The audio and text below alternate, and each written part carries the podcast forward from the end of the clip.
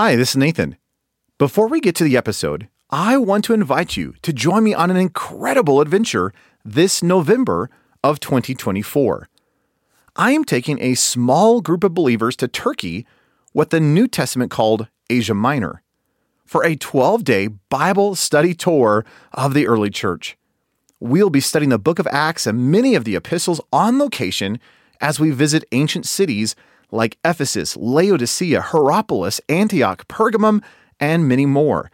If you are interested in joining me this November for a once in a lifetime adventure as we study where much of the New Testament and early church took place, you can learn more by going to deeperchristian.com forward slash turkey.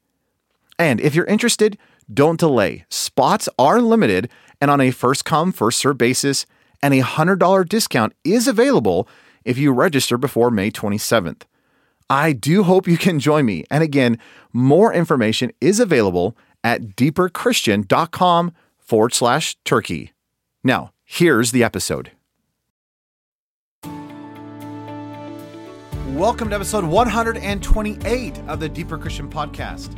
This is the podcast to help you study God's Word, know Jesus intimately, and discover how you can build your life around Jesus Christ. I'm Nathan Johnson, and in today's episode, we are going to be listening to part two of Stephen Manley's sermon, Jesus, the Conquering Messiah. Let's dive in.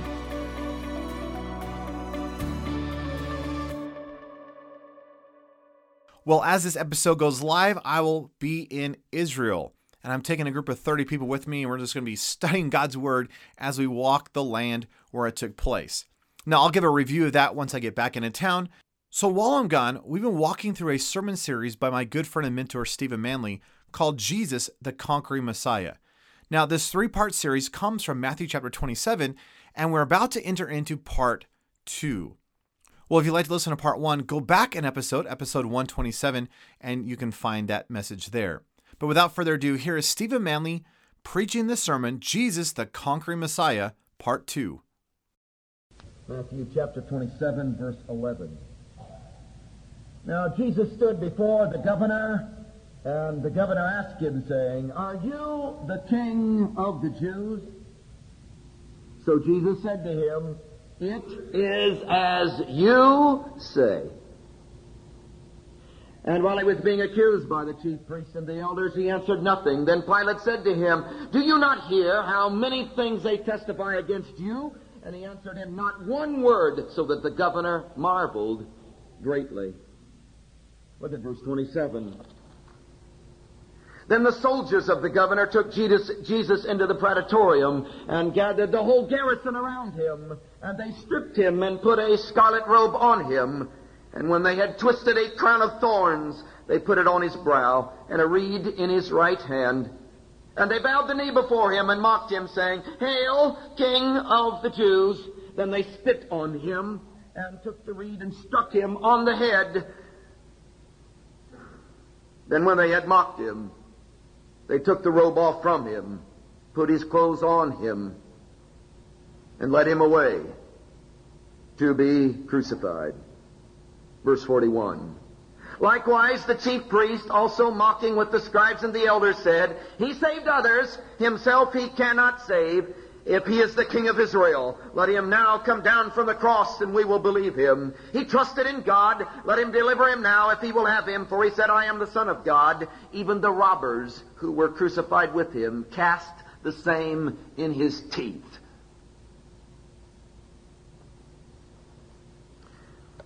There was no question at all that the very heartbeat of the trial of Jesus Christ before Pilate is the issue of kingship.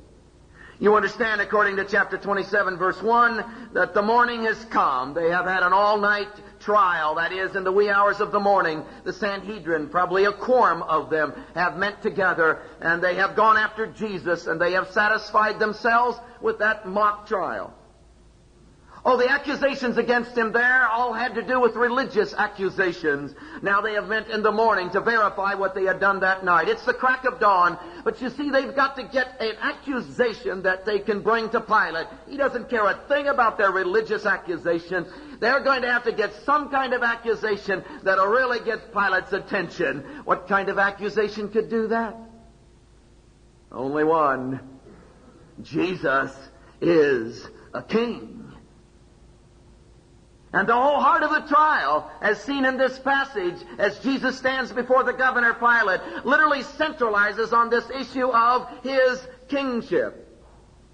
You understand, we're looking at the whole chapter, chapter 27, and I'm offering you a proposition of truth out of this chapter. It's simply the cross is more than a verification of the messiahship of Jesus Christ. He's doing it in a very unique way. He calls in these testimonies, these witnesses to testify. And it's out of the testimony of enemies and pagans and people who wanted to crucify Jesus that we begin to see these overwhelming truths beginning to emerge out of their testimonies. Oh, truth number one, the righteousness of Christ. We've already talked about that. Tonight we want to talk about the royalty of Christ. The royalty of Christ. You know, of course, that you have to keep in mind constantly the purpose for which Matthew was writing. He was writing to the Jews. That immediately tells you something. That tells you that he has left a lot of material unsaid. A lot of things that he could have put in that would really have helped us, he has left out because they knew the details. He was writing to Jews who understood the culture and the whole setting of the thing. For instance, they understood that the Messiahship concept was intimately linked with this whole idea of kingship. That the Old Testament word for Messiah literally meant to smear or to anoint, which all has to do with kingship stuff.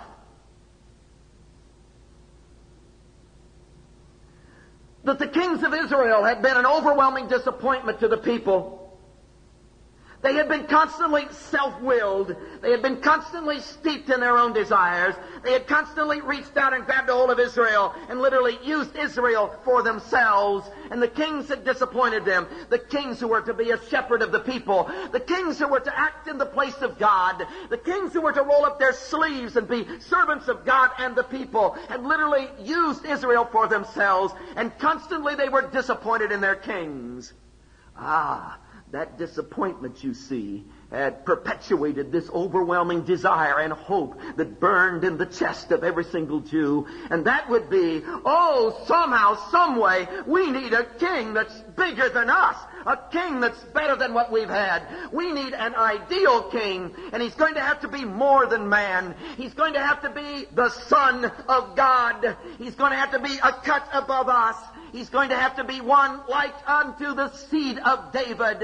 And there burned within the chest of every Jew this burning passion of hope. And it wasn't a hope in a theology. It wasn't a hope in ceremonies. It wasn't a hope in activities. It was a hope in a person.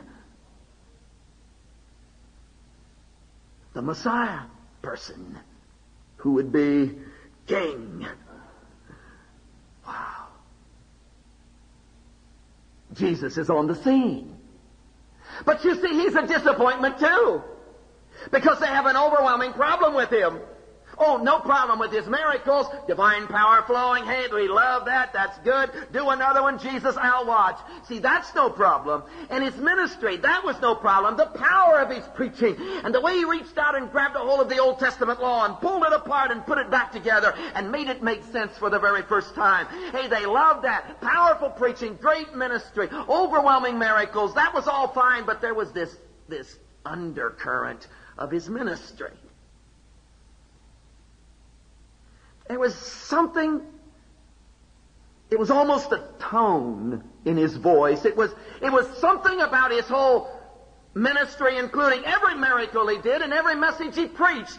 It was, it was an undercurrent. It was a principle. There was some kind of spiritual principle that was at the very throbbing heartbeat of this Christ that just literally colored every miracle because he kept doing these kind of things and then said, don't tell anybody. Like he didn't want anything for himself, you know. And he would do these fantastic miracles like feeding 5,000 with a handful of loaves and a handful of fish. And anybody that could do that, well, forevermore, he could have a string of restaurants across the country and be a millionaire overnight. I mean, why not? But Jesus didn't do any of that kind of stuff, you know. He was, he didn't have a selfish bone in his body. It was just, it was always for others and pour your life out. And he had this, oh, we've been calling it cross style.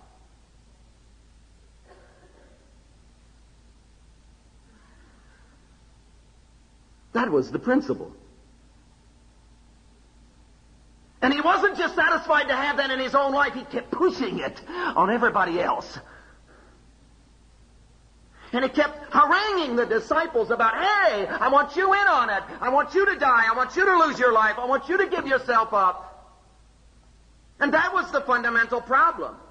Now, it wasn't any problem that Jesus wasn't selfish. That was good, because that had been the problem with the kings of Israel before. They had been selfish. But the problem with Jesus uh, is he wasn't selfish at all. And see, what we really want is we want a king who will be our king. And he won't be selfish towards us, but brother, he'll give it to those Romans.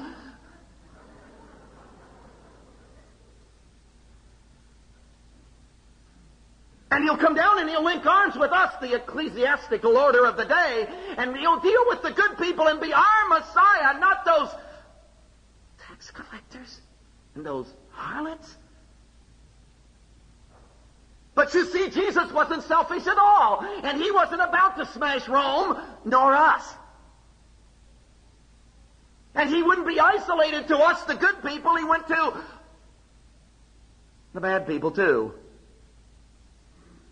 And see, Matthew in chapter 27 is trying to tell us something. He's trying to say, hey, I think you guys have missed something because you see, Jesus, Jesus is an adequate king.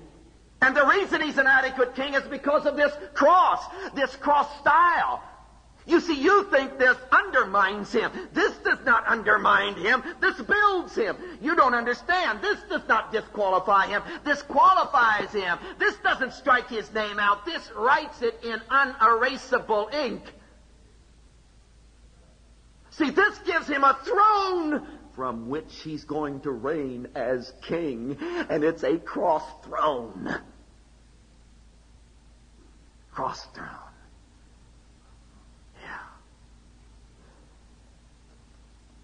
Listen to the testimonies. Testimony number one, the commander. Verse 11. Now Jesus stood before the governor, the commander, Pilate. Well, who is he? Italian born, middle class, family, had a brilliant military career, very successful. In fact, he'd had several positions right there in Judea territory, which is probably how he got the opportunity of being there as governor because he had had all of this experience with the Jews. As governor, he had absolute authority over non-Roman citizens. Fifth Roman governor over Judea.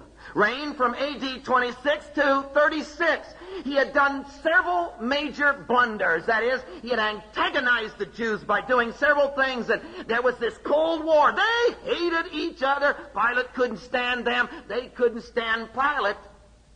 By this time in Jewish history, Rome has taken away the right of execution, and the Jews cannot execute. Now, there were times when mob rule took over, and they stoned somebody to death, like Stephen, for instance. But hey, that was illegal, and the only way you could legally execute someone was to have the Romans do it. And the whole right of life and death hung in the hand of the governor. He had the total right to make the decision.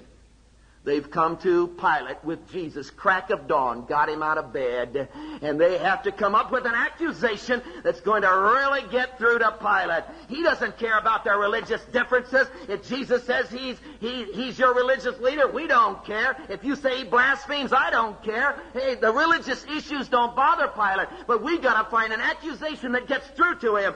And they come saying, hey, Jesus is a king! And that's revolutionary. And you've got to deal with that, Pilate. Oh, read verse 11.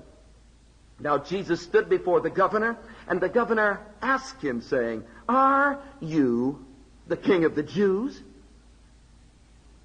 Did you note accent? That highlighted in this passage is one question. It's the important question of the hour. It's in bold type. if you please. It's the first question that's asked. Matthew hasn't given any detail of introduction or how's the weather or what's in and how's your family and none of that is going on here. It's just suddenly we're right into the middle of Jesus stands before the governor. He reaches out, grabs him, yanks him into the back room and says, question, are you the king of the Jews? See, this is priority question. This is the issue of the hour because if this issue isn't true, then there is no case. Everything hangs on this one supreme question. This is the issue.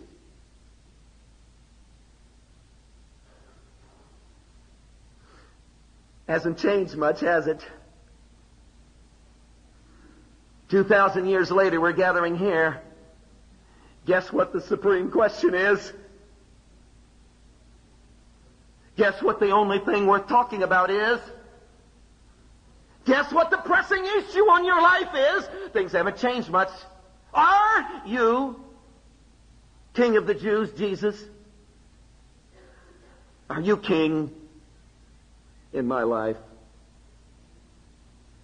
That really the question, ladies and gentlemen, is not about habits. It's not about relationships. It's not about tithing. It's not about all the other things that are of little consequence. The supreme, overwhelming, thrusting question and issue is kingship.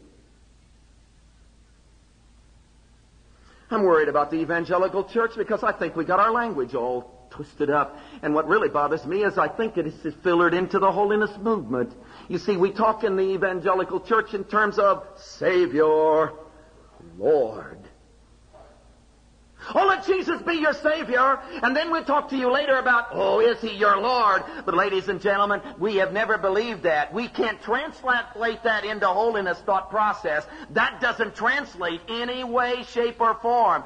Well, we don't talk about saved and sanctified, Savior and Lord. No, that doesn't equate. That isn't where we are, because we've always known that He is Lord at every point of human of Christian experience. He is, He is Lord at every single encounter you have with Him. And the Lordship issue is not a sanctified issue. The Lordship issue is a salvation issue. And there's no way you can come to Jesus and have a hundred sins and give Him 99 of them and get off. Because you have to surrender all, all the time. And that the lordship issue is not pushed down the road. Otherwise, what you've got on your hands is, well, he's my Savior. Whoo! Free ticket to the sky. Wow! I get to go and do what I want to anyhow. Hallelujah. That's not where we are at all.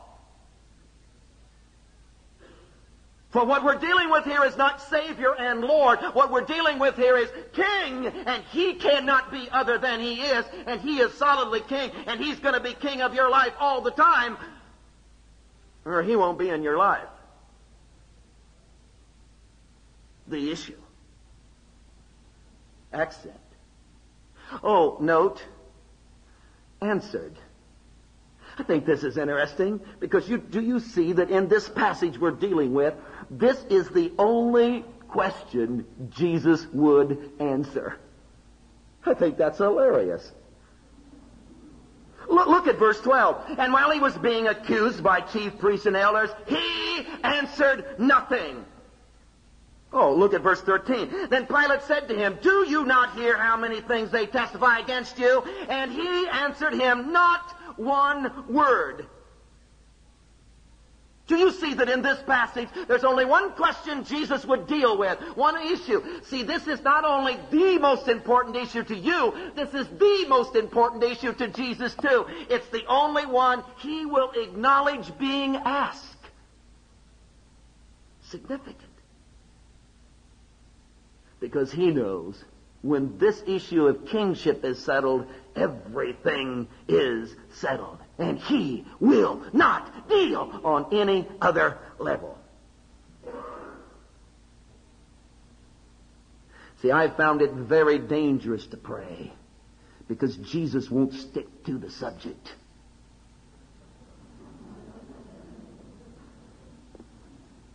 Hey, Lord, I'd like to have a little healing here. Suddenly I'm flat on my back, looking full into the face of one who says, I'm king. How about it?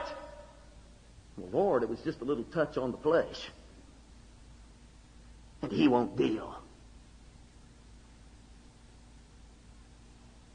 Well, Lord, I got a little financial problem. Oh, suddenly I'm into the throes of the overwhelming issue. Are you going to let me be king of your life? But God, it's just, you know, a few thousand if you could float down.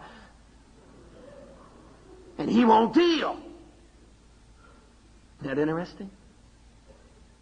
Because you see, there's only one issue he's going to deal with, and that's the issue of kingship. Oh, one other interesting thing about this passage, it's in the context. Accepted. Do you realize that his answer is accepted? I had a hard time with that. See, Pilate just drug him off, off to the side, looked him square in the eye and said, hey, number one issue, supreme deal here. Are you a revolutionary? Are you a king? Do you claim to be? That's in a threat, direct threat to Caesar. And if you're a king, I'm down your back. And Jesus turns to him and says, yes, I am. And what does Pilate do? Starts defending him, trying to get him off. That doesn't fit. Pilate should, should have said, hey, that settles it for me. Crucify him. Because my, Pilate, as insecure as he was and is, listen, hey, something has to happen here. Nail him! But Pilate doesn't do that. Pilate backs off. Pilate tries to get him off. Pilate washes his hands, says it's none of my affair. Pilate won't deal. What's happening here? Well, you haven't got the whole story in Matthew. The other accounts give us some more of the conversation.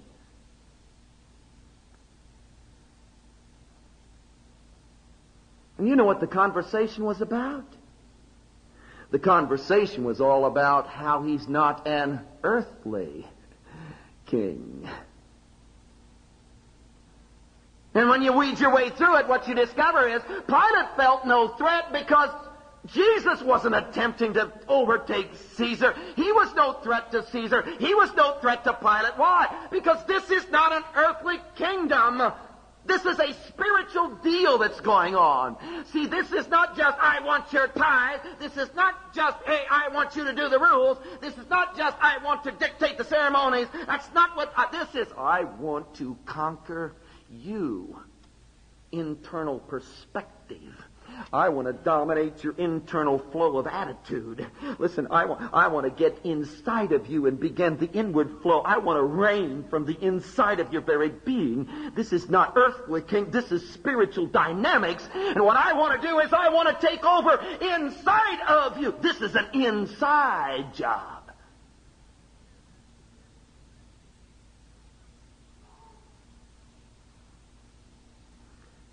See, he wants you to join the kingdom.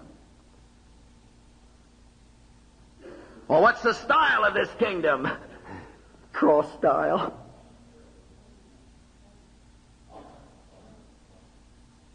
From the inside out, throw yourself away. Deny yourself. Lose your life. Give yourself up. Jesus is King.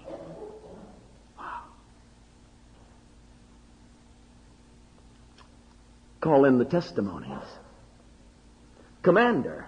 Look at the second one. Company. Oh, it's verse 27.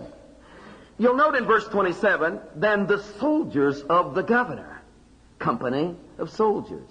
Who's the people involved here? Oh, soldiers again. Roman soldiers. They are in full control of the occupied territory of Judea. No question about that. But these guys that we're dealing with here in this passage, they're not ordinary soldiers. This is different. You see, there was a special group of soldiers in the New Testament time who were specially trained to guard the emperor. And they were isolated to Rome itself. But then there began to be so many, so many problems in some of the major cities with some of the governors that they had to turn some of those soldiers loose. And here's a whole garrison of them who have surrounded Pilate now and are his the governor's soldiers, and they are here in assignment in Jerusalem to protect Pilate. You see, they're the elite corps of soldiers. Their salaries are better, their training is better, their privileges are better, their terms of services are better. They are better than all the rest. And if you note in verse 27 at the end, the whole garrison gathered around him garrison was 600 to 1,000 of these guys.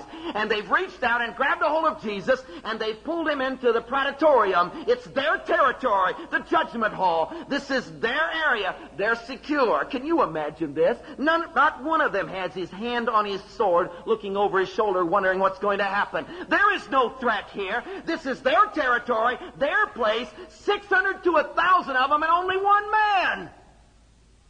Relax, guys. Have a good time.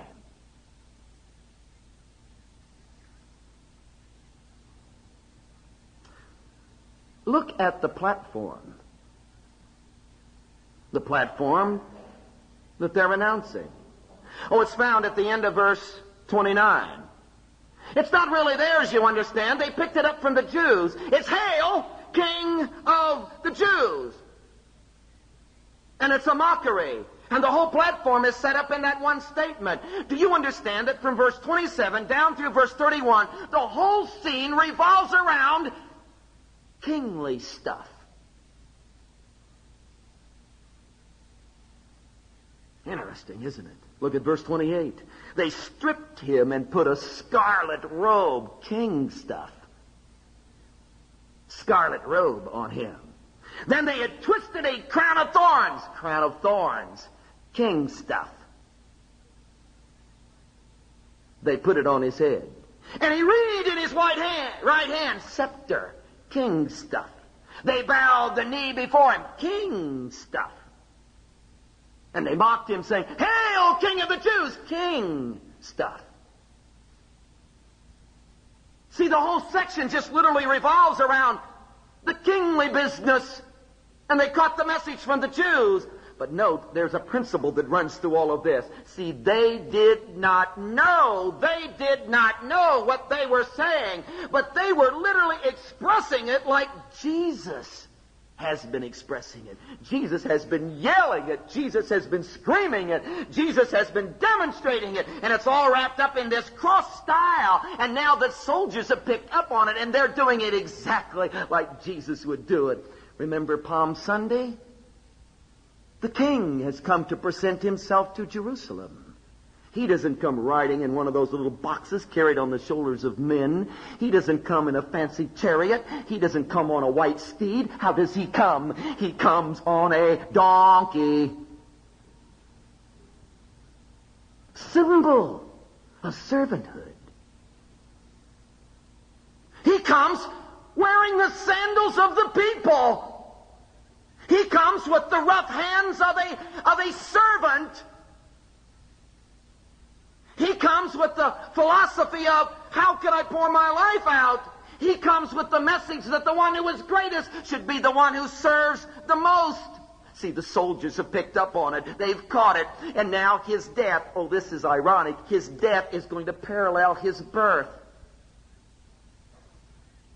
What was his birth? Oh, a king is born. And where is the king born? Stable, midst of the cows, the smell of manure. No place else to be. A king born here? Yes. Now the same king is going to die like he was born. Crown of thorns, not gold plated. Reed weed scepter, not sterling silver. A throne! Yes, a throne! A cross throne! And do you see that Matthew's reached out and grabbed a hold of us and he's pulled us right back to the fundamental that this Jesus is unlike any king you've ever seen in your life. Why is he so different? Because ladies and gentlemen, he is a king with a cross-style kingdom. He is a king where life comes out of death. He is king of a kingdom where the way to win is to lose. He is king of the kingdom where he calls you to throw your life away as he has done. He is king of the kingdom that will not tolerate self living. Because this is his style. The style of a king. Incredible. Oh, one more witness. There's the commander, the governor. There's the company, the soldiers. But there are the chief priests. Look at verse 41. Interesting phrase in verse 41. Likewise, the chief priests also mocking with the scribes and elders. Now, Matthew consistently through his book uses that phrase, chief priests, scribes, and elders, and that always refers to Sanhedrin, because that makes up the Sanhedrin. 70 men who are the ruling body of Israel. They are the dignitaries. They are the boys that wear the double-breasted suits. The ruling body of Israel. They're going to testify. Oh, good. What we're going to get here is a religious perspective. Hey, we've had the pagan perspective. We've got Pilate the governor, he told us what he thinks, and we got the soldiers who were definitely out of it. They told us what they think. But what do the people of God say? What do the ones who have been following carefully the messianic promises have to say? What do the boys who have been keeping the dream alive inside that, oh, a king is coming, what do they have to say? Let's hear from them.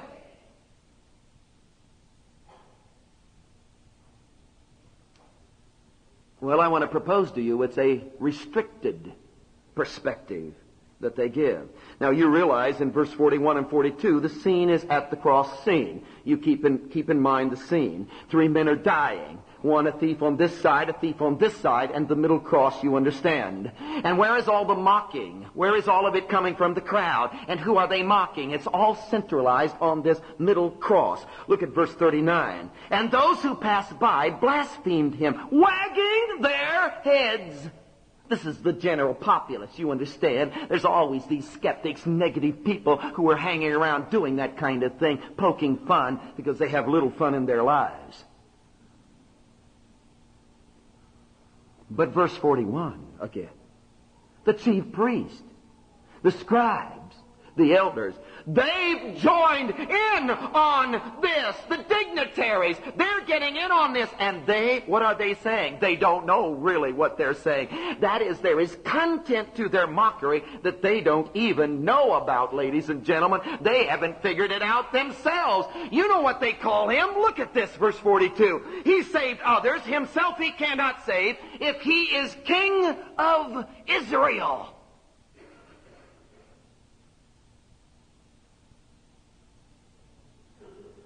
Do you know that every other place he's called King of the Jews? Except here. Do you know that if you search Matthew, Mark, Luke, you will only find one time in one setting where he's called King of Israel. And it's this setting that's recorded here and in Mark. And it's by the Sanhedrin that look him square in the eye as he hangs on a cross and says, King of Israel. Why the change? Why have we gone from King of the Jews to King of Israel? Oh, there might be several, several answers, but one might be the Jew, the term Jew was a non-Jew term. If you were a Roman and you were talking about those people, you would talk about them in terms of Jews. So obviously when the, when the soldiers come and say, King of the Jews, that would be their language. When Pilate says, King of the Jews, that would be his language. But when if you're an Israelite and you're talking about us, you use the Israelite term. That might be an explanation. I think it's deeper than that. I think it's much deeper. You see, the word Jew has to do with nation, nationality, race. But the term Israel, ladies and gentlemen, has to do, the undercurrent of it is religious.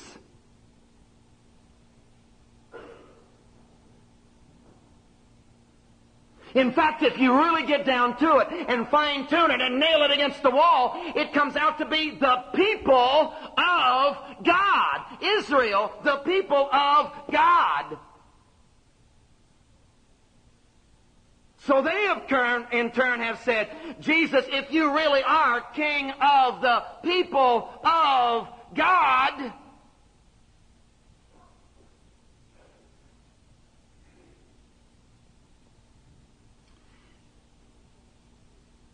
See, they don't know what they're saying.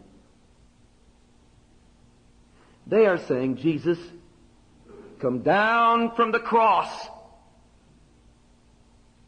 and be our king.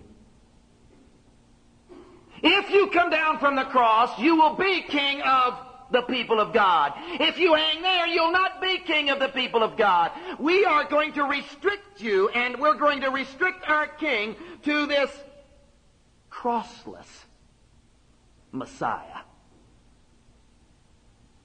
We want a king who's our king. Oh, we talked about it earlier, didn't we? We want a king who's a king of us. We don't want a king who's going to die on a cross and redeem an entire world. We want a king who's going to come and help us with our problems and our need and, and the significance of our life because we're the chosen one and we are going to restrict you, Jesus, to right here. But God has never catered, ladies and gentlemen, to narrow-minded little groups who want to isolate him. Never.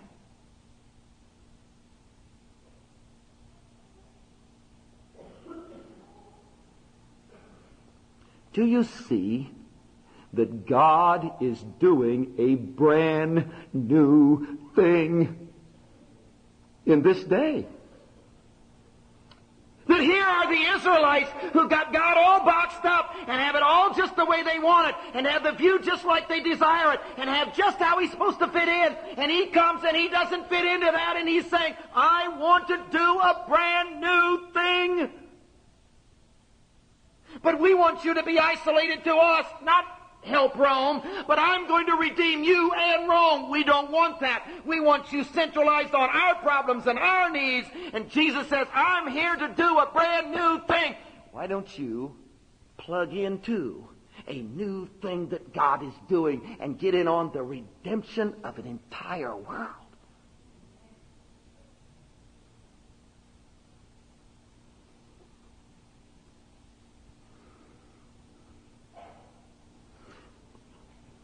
We live in a world where our job, we don't like it. We live in a world where our home, we got problems. We live in a world where the finances aren't the way we'd like them. We live in a world where there's crime on the streets. We live in a world where we got problems with our children. We live in a world where we have relationship problems with each other. We live in our little world and we are quick, ladies and gentlemen, to call upon a God to come and to focus on our problems and to help us with our need. And oh God, would you get in on my financial problems and will you come and help me with this and will you meet the need of my family? And oh God, I've got this problem and oh God, I've got this problem. But don't you see? He is busy! What's he busy with? He's hanging on a cross by dying for an entire world. And he isn't going to come and concentrate on your little problem. Oh, he's not. that's not what I've always been taught. I've always been taught that God was c- concerned about the slightest need I have. He is. He is. But He's concerned about your needs when you cease to focus on them. And as long as your whole life is focused right here on your little need, he is constantly calling you, lift up your eyes and see what's happening. Don't you know? God is trying to do a new thing in our day. And He doesn't want to just solve your little problems. And He doesn't want to just meet your little need down at your home. And He doesn't just want to make you feel better. Don't you understand what He's wanting to do? He's wanting to reach out and literally engulf this entire society. He's literally wanting to sweep this whole world into the kingdom. And He's bleeding and dying for that. And He's calling you out of the concentration concentration on your little problems into something bigger than yourself until you see as he sees.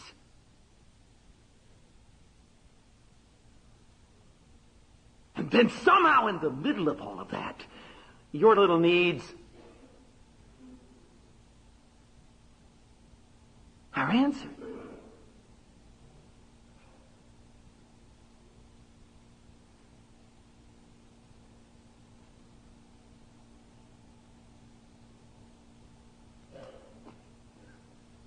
Whenever there is silence around me, by day or by night, I'm startled by a cry. It came down from the cross. The first time I heard it, I went out and I found a man in the throes of crucifixion. I couldn't stand it. I said, will take you down from the cross. And I started to take the nails out of his hands and out of his feet. And he yelled at me and said, Don't take me down. For I cannot be taken down until every man, every woman, every boy, every girl come together to take me down. But I said, I cannot bear to hear you cry. What shall I do? He said, Go about the world. Tell everyone you meet. There's a man on a cross.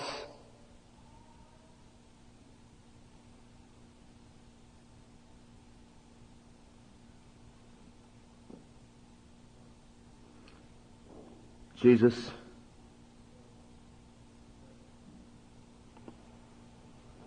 you know us, Jesus. We are so problem centered. Our problems.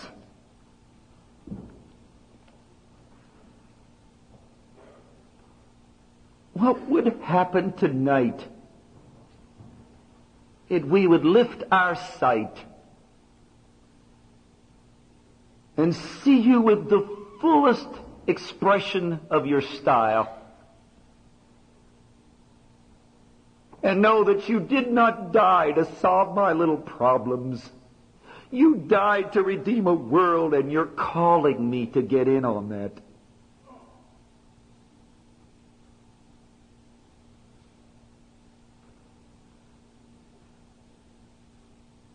What would happen, Jesus, if we would call you, if we would quit calling you to get off your cross and come down here and meet our little need. And we would say, I'm going to join you.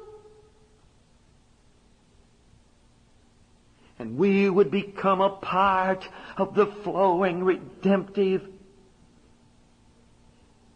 power of God.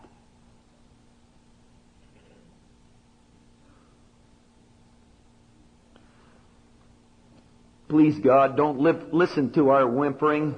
Don't listen to our whining, please. Oh God, don't listen to us, please. Keep calling us beyond ourselves. Please, God, have mercy on us and call us beyond our little differences and beyond our little problems and beyond our little needs and call us the cross style that commands our total system and makes our problems seem insignificant. Call us to something bigger than ourselves until we plug into the redemption of a world and we find ourselves losing our lives.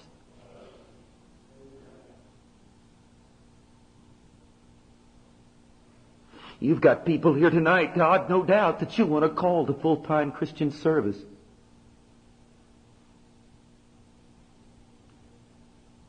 They're so focused on their little needs, they have a hard time responding.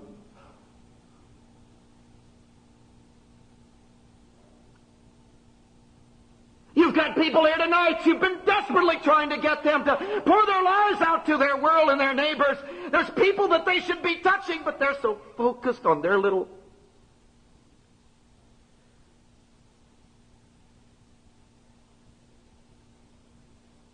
that they never see the big picture of cross style. And what you want to do. Don't let us replay the scene of an Israel that wants a national God who will help us.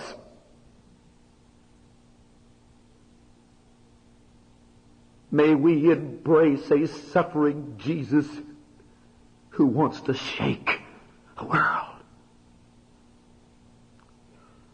Call us again tonight, we pray thee.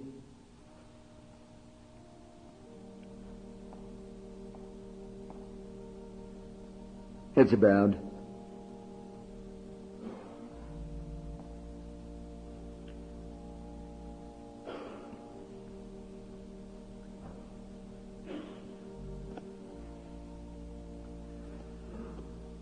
If you get out of your seat tonight,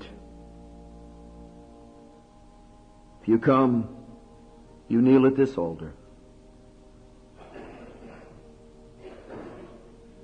It will not be to seek answers.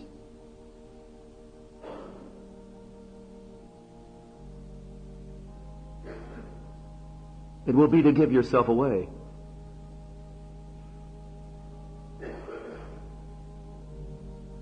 It will not be to find solutions. Oh God, solve my problem. It will be to enlist.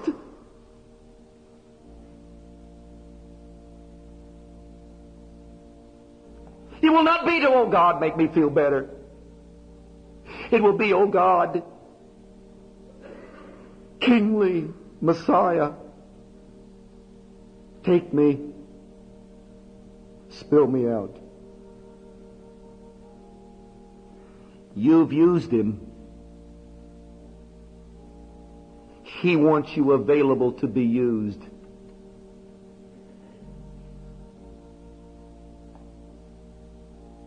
Will you do it? Will you abandon yourself? Will you risk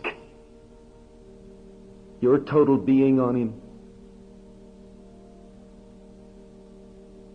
God is wanting to do a new thing. Are you available? Our altars open for cross-style surrender. Who will die? Who will throw themselves away? Who will abandon themselves? Will you? Our brothers singing. Our altars open. Will you deal with it?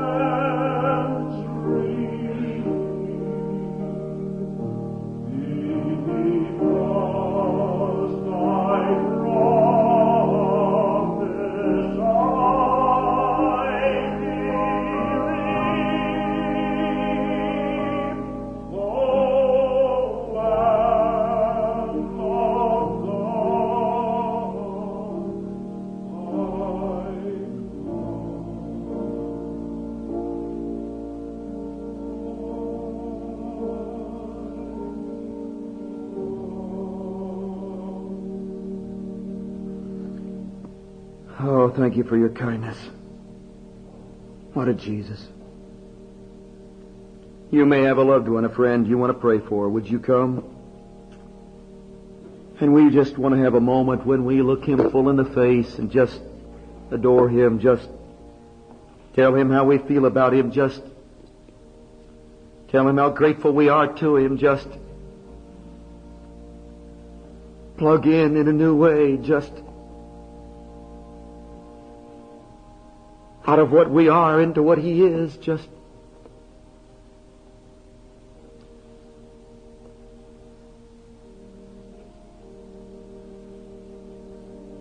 crawl up into his chest cavity. Begin to feel the throbbing heart of what he wants out of my whimpering and whining into his flowing, into his purpose, into his bigness. What a privilege. Are you living there? Then you have no problem saying, praise the Lord. Let's do that in these moments as we love Him together. Well, thank you for listening to this episode of the Deeper Christian Podcast. For show notes of this episode, please visit deeperchristian.com forward slash 128 for episode 128. Now, next week, we're going to be wrapping up this series by listening to part three of the sermon series, Jesus, the Conquering Messiah. And until then, know I am cheering you on as you build your life around Jesus Christ.